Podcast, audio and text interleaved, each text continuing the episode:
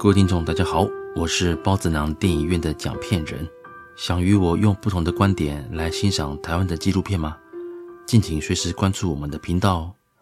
本集呢，想要向各位介绍的作品是《三十岁的高中同学》，导演是赖伟勋。看到片名呢，乍看之下，我的直觉啦，应该是说啊，大概是浪子回头吧，然后用中年人三十多岁的年龄重回学校，诶，补足学位吧。还是再重新学个一技之长之类的，结果才看了两分钟啊，我就知道我错了。这部作品非常好看，我直接讲，我很少在一开始的片头就跟各位说值得看了，一般都是我会介绍一段呃我的心里的一些想法跟感想，还有观影的心得，才会跟各位说啊这个作品在我心中哦大概到什么样的一个分量，那我会推荐给各位看这样之类的。今天呢还没聊完，我就先推荐各位一定要看。简单来讲好了，导演他本身呢、啊，这个赖伟勋导演，这等于是他有点类似哦，算是帮好朋友侧拍的这种感觉了。怎么说呢？在他当年年轻的时候啊，刚刚失恋，那心情最差的时候，他就北上啊找朋友，想要随意骑，随意这样子找，那就才发现也不是每个朋友想收容他了。好，最后呢，他的好朋友哦，严仔杨美哦，就把他。就是接受他，然后让他来他们家住住一阵子，是住一阵子哦，不是住几天哦，真的是好好的相处和一阵子。在他心情平复之后呢，啊，人生也有不同的一些目标跟方向了。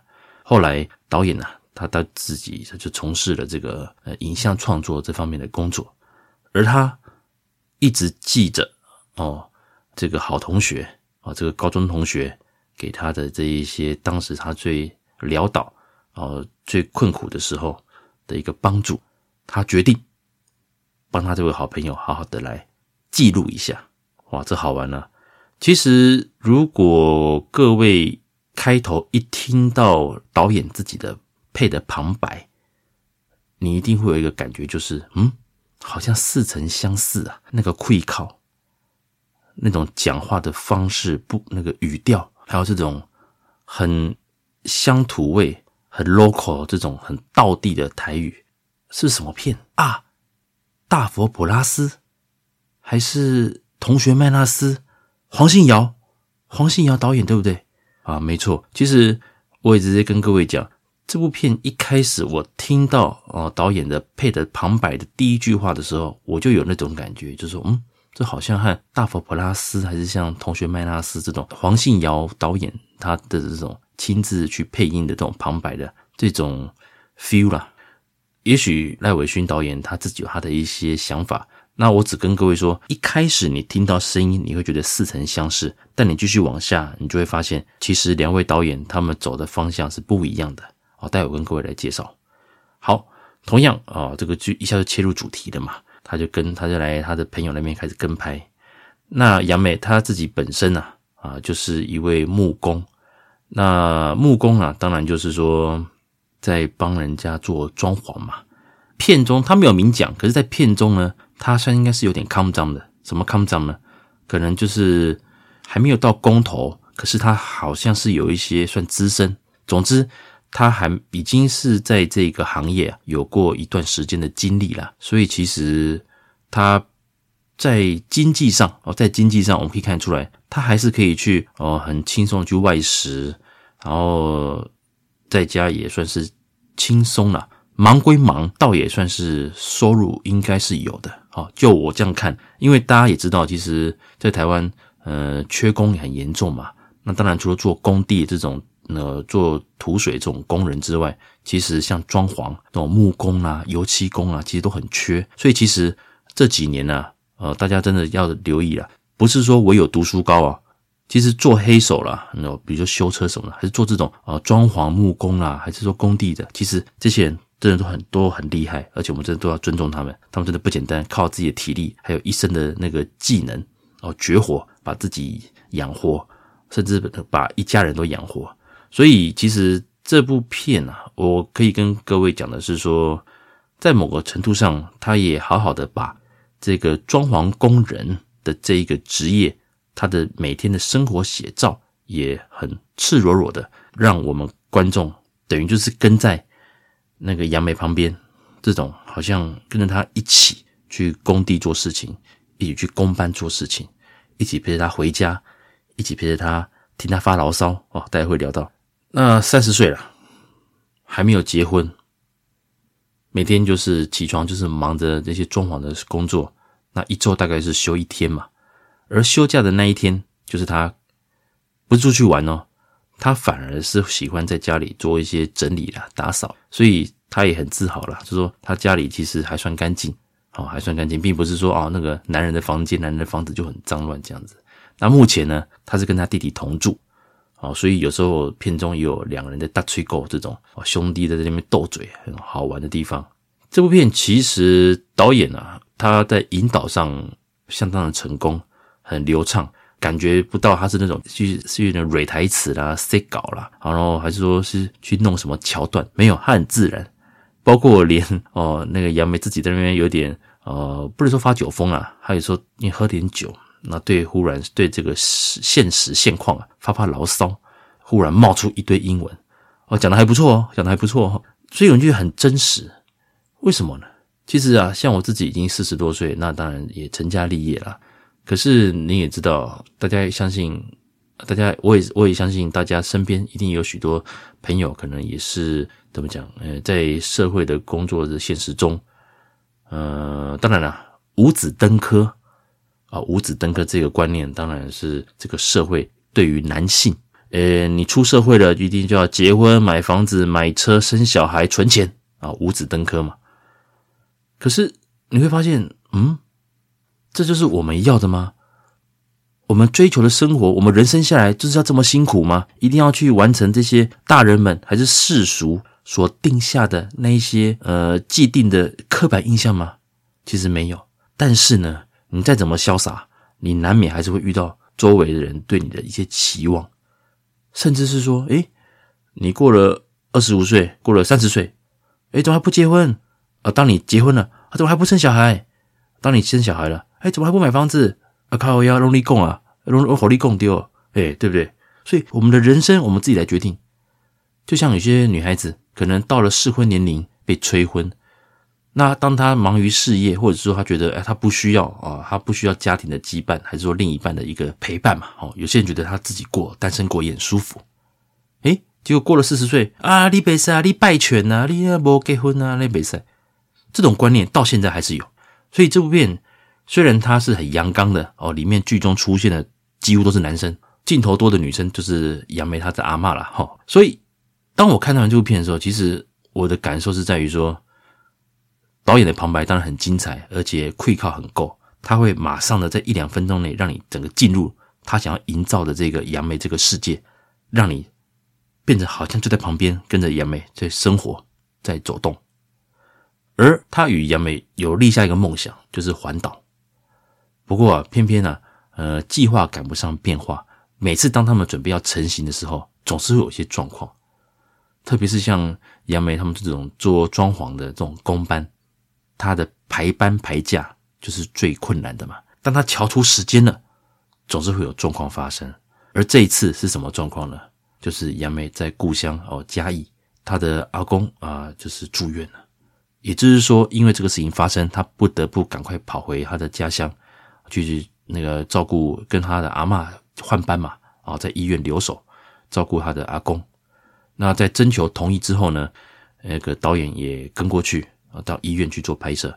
这边可以看出来，其实虽然是一个跟拍的一个纪录片，但是导演非常尊重同学的一个意思，他是确定了同学愿意让他拍，他才到了病房啊，开始去做相关的一个贴身的一个记录，包括他回到他的嘉义老家，他跟阿嬷的互动。很真实，说穿了，阿嬷也很担心，就是说，哎呦，你就不要因为这种事情就赶回来嘛。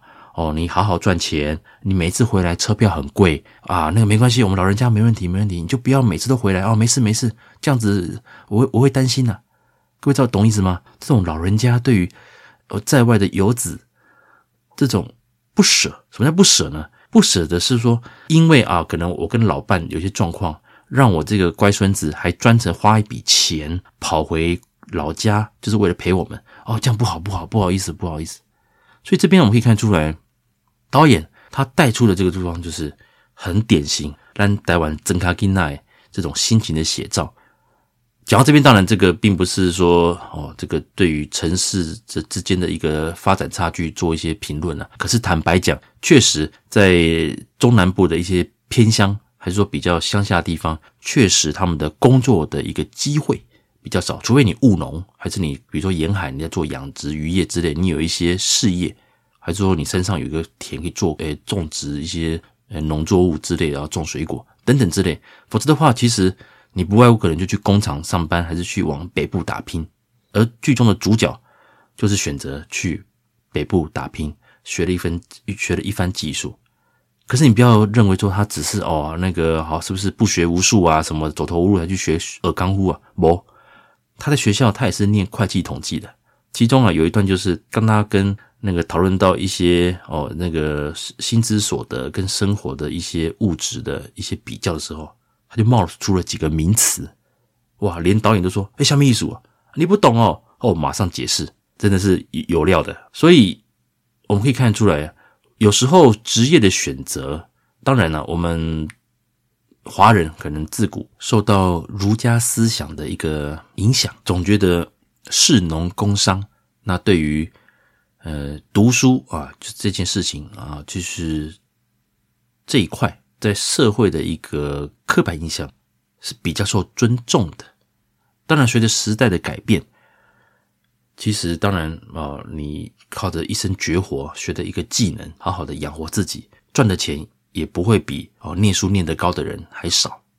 很多大老板也都是黑手出身的，对不对？修车修到哦，开了车厂，自己的工厂，自己的车厂，养了很多员工，或者是说种田啊，种到可能他有一个什么什么技术。啊，无农药的啊，有机的哦，健康的，哎，又给它做起来，又变成一个大事业，等等之类的。哪怕是做水饺，哎，水饺做做做做的，哎，好吃啊，就变成自有品牌，哎，又哎开工厂啊，上市，等等之类的。所以这部片我们可以看得出来，就是说，虽然杨美他们也许对于现况是有一些牢骚，而且有一点愤世嫉俗，这个是他喝了酒之后比较会吐露出来的一些想法，可是。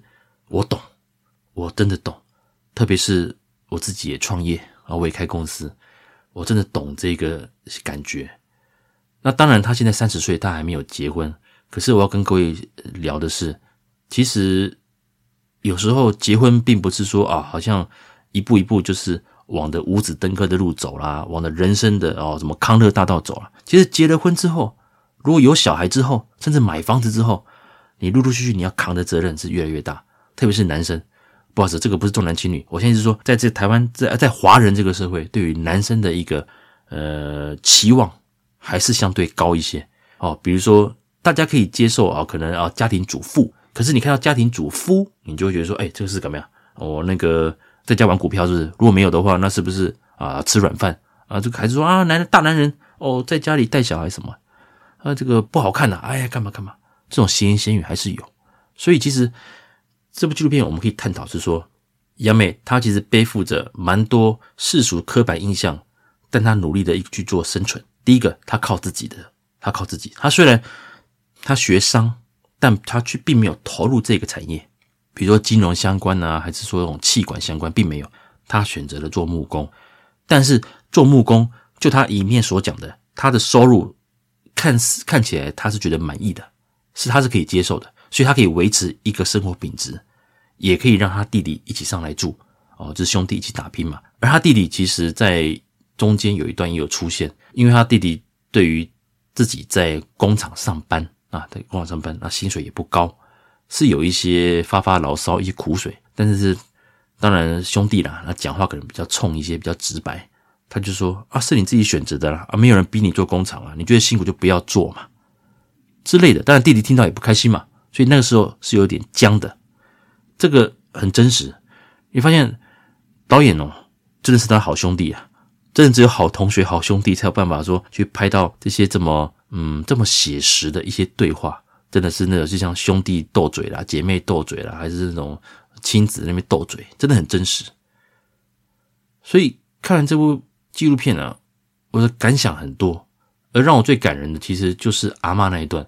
当杨梅她赶回去家里的时候，她的阿嬷竟然只是希望她赶快啊，我们会搞定啊，药也会分，都会吃，你赶快回去工作了哦，真的不要再哦浪费钱，还要常常回来，不用不用不用。这种老人家其实自己过得也蛮辛苦的，毕竟家里的哦，家里的另一半已经在卧病在床。啊，自己啊也也有年纪了，但你却还是挂念的是，或是赶快回去赚钱了啊！不要再管他们老人家哦，不要常回来，没关系。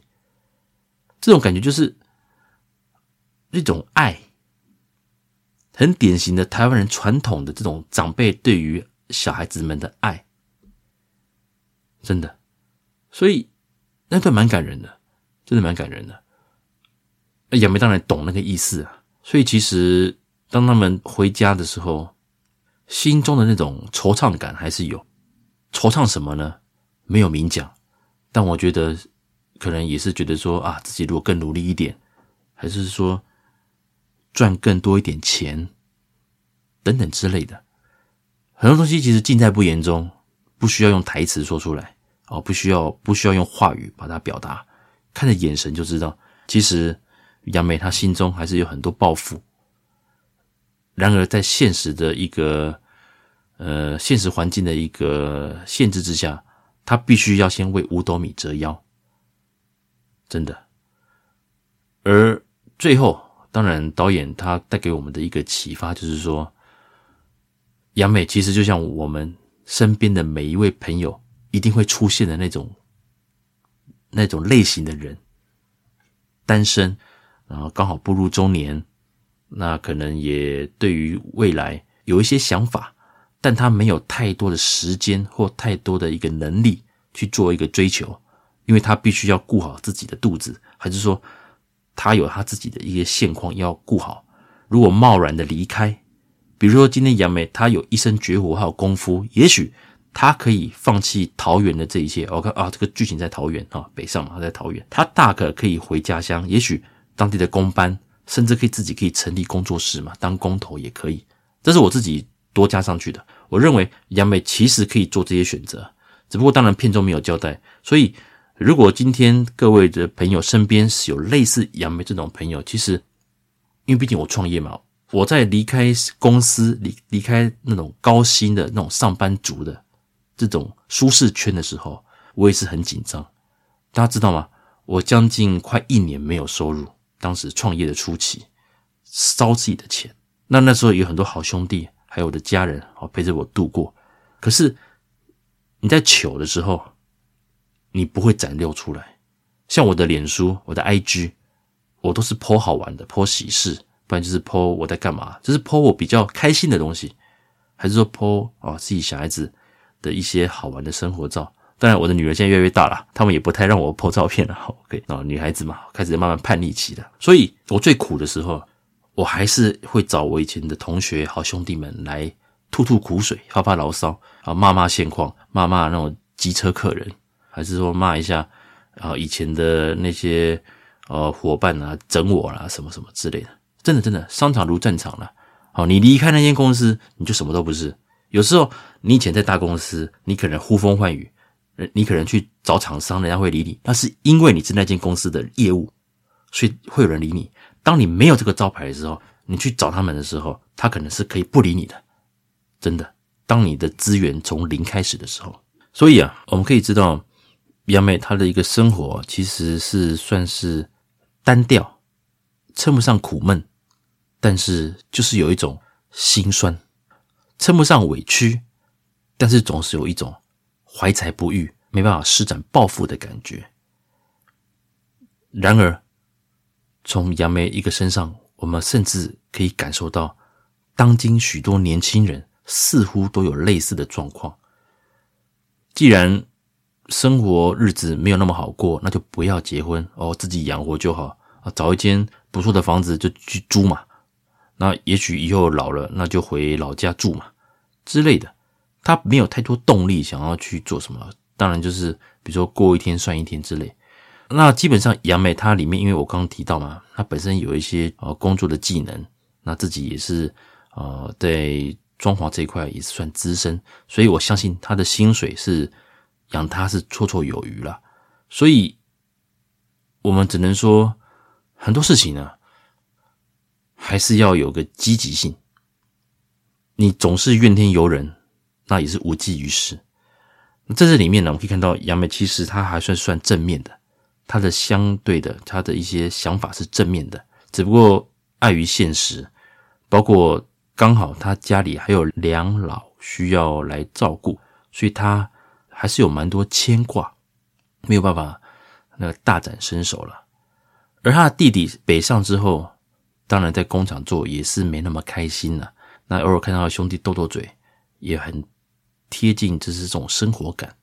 不过今天如果我是杨梅朋友，我也会建议他弟弟，如果在北部找工厂工作，其实算辛苦的话，其实回家一找也 OK 啊。像像台南啊，不然南科也有很多工作。那像北上一点，往云林彰化也有蛮多工厂。其实不一定都一定要来桃园来做这些作业员呢、啊，那所以当然题外话了，有时候哦，看真的是喜欢这部纪录片，我才会讲这么多啦，一些生活的感想。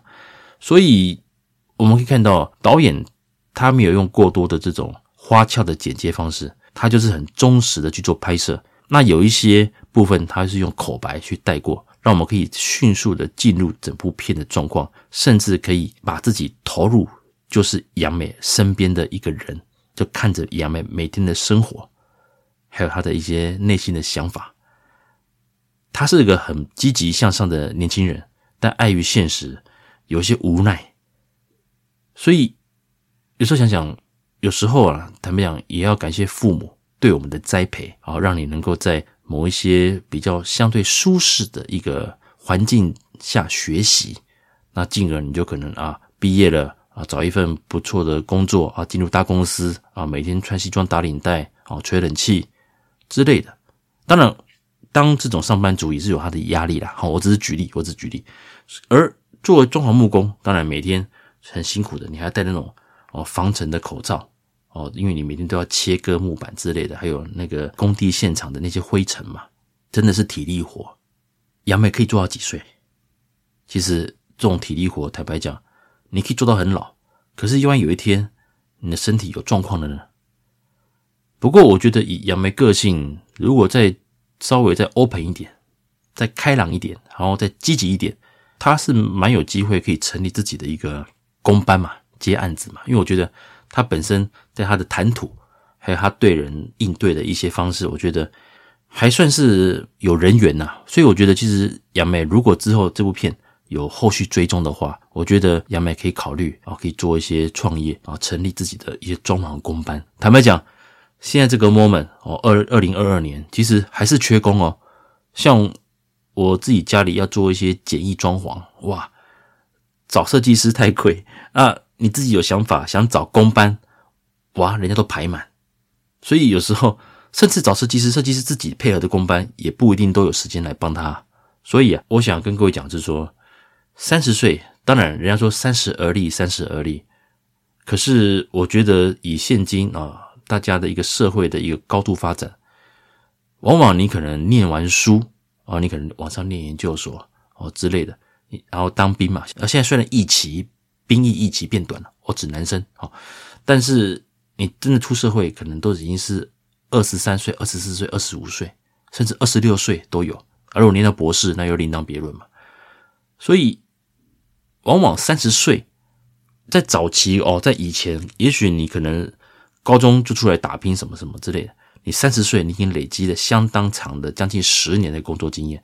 但是以现今社会目前的一个教育系统，除非你可能高中结束之后完成那个基础的呃国民义务教育，你就开始去出社会，否则的话，加上大学，加上当兵，其实你真的到三十岁的时候，你工作的时间可能也才那四五年了哦，有可能。所以三十岁。到底还是不是传统的而立之年呢？其实这个还有待做讨论呢。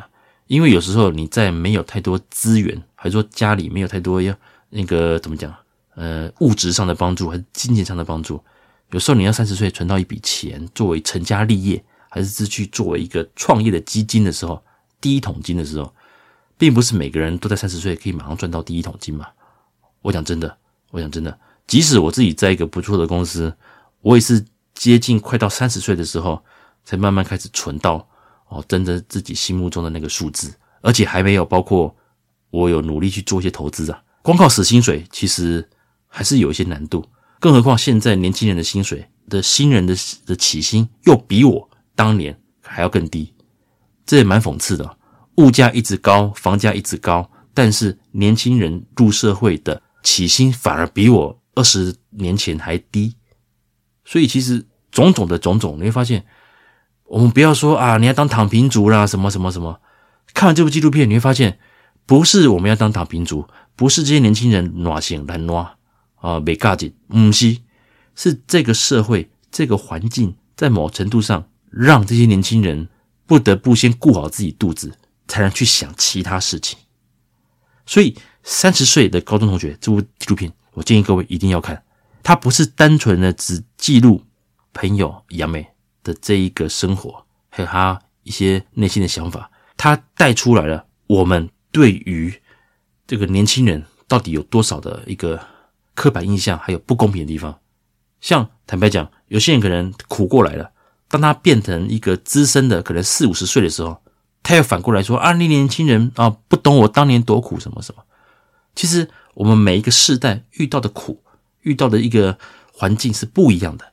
你当年的苦跟现在年轻人遇到的苦其实是不一样的。而里面有几个小细节可以看得出来，其实杨梅她是很关心社会时事的，包括像反核的一些。棋子之类的哦，所以他是有，他算是一个有自己想法的一个年轻人啊，相当优秀。只不过我刚提过，碍于现实，再加上他选择的是做木工这一块，所以可能他在很多发展上他会被钳制住。